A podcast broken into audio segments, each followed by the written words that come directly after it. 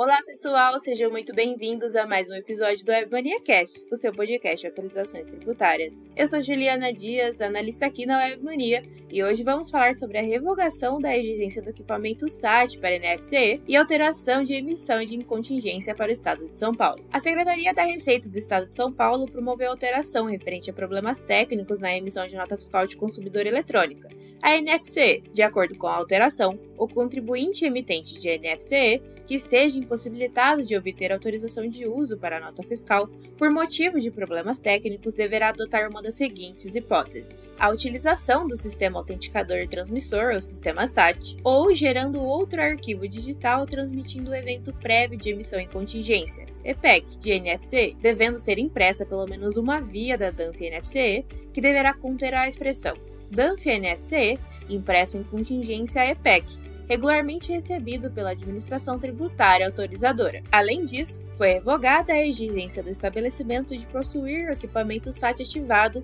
como requisito para credenciamento na NFC. Por fim, o fisco paulista estabeleceu de maneira expressa que a ocorrência de problemas técnicos não exime o contribuinte da obrigatoriedade de emissão de documentos fiscais. O ato entrou em vigor na data de sua publicação, no dia 6 de maio de 2023.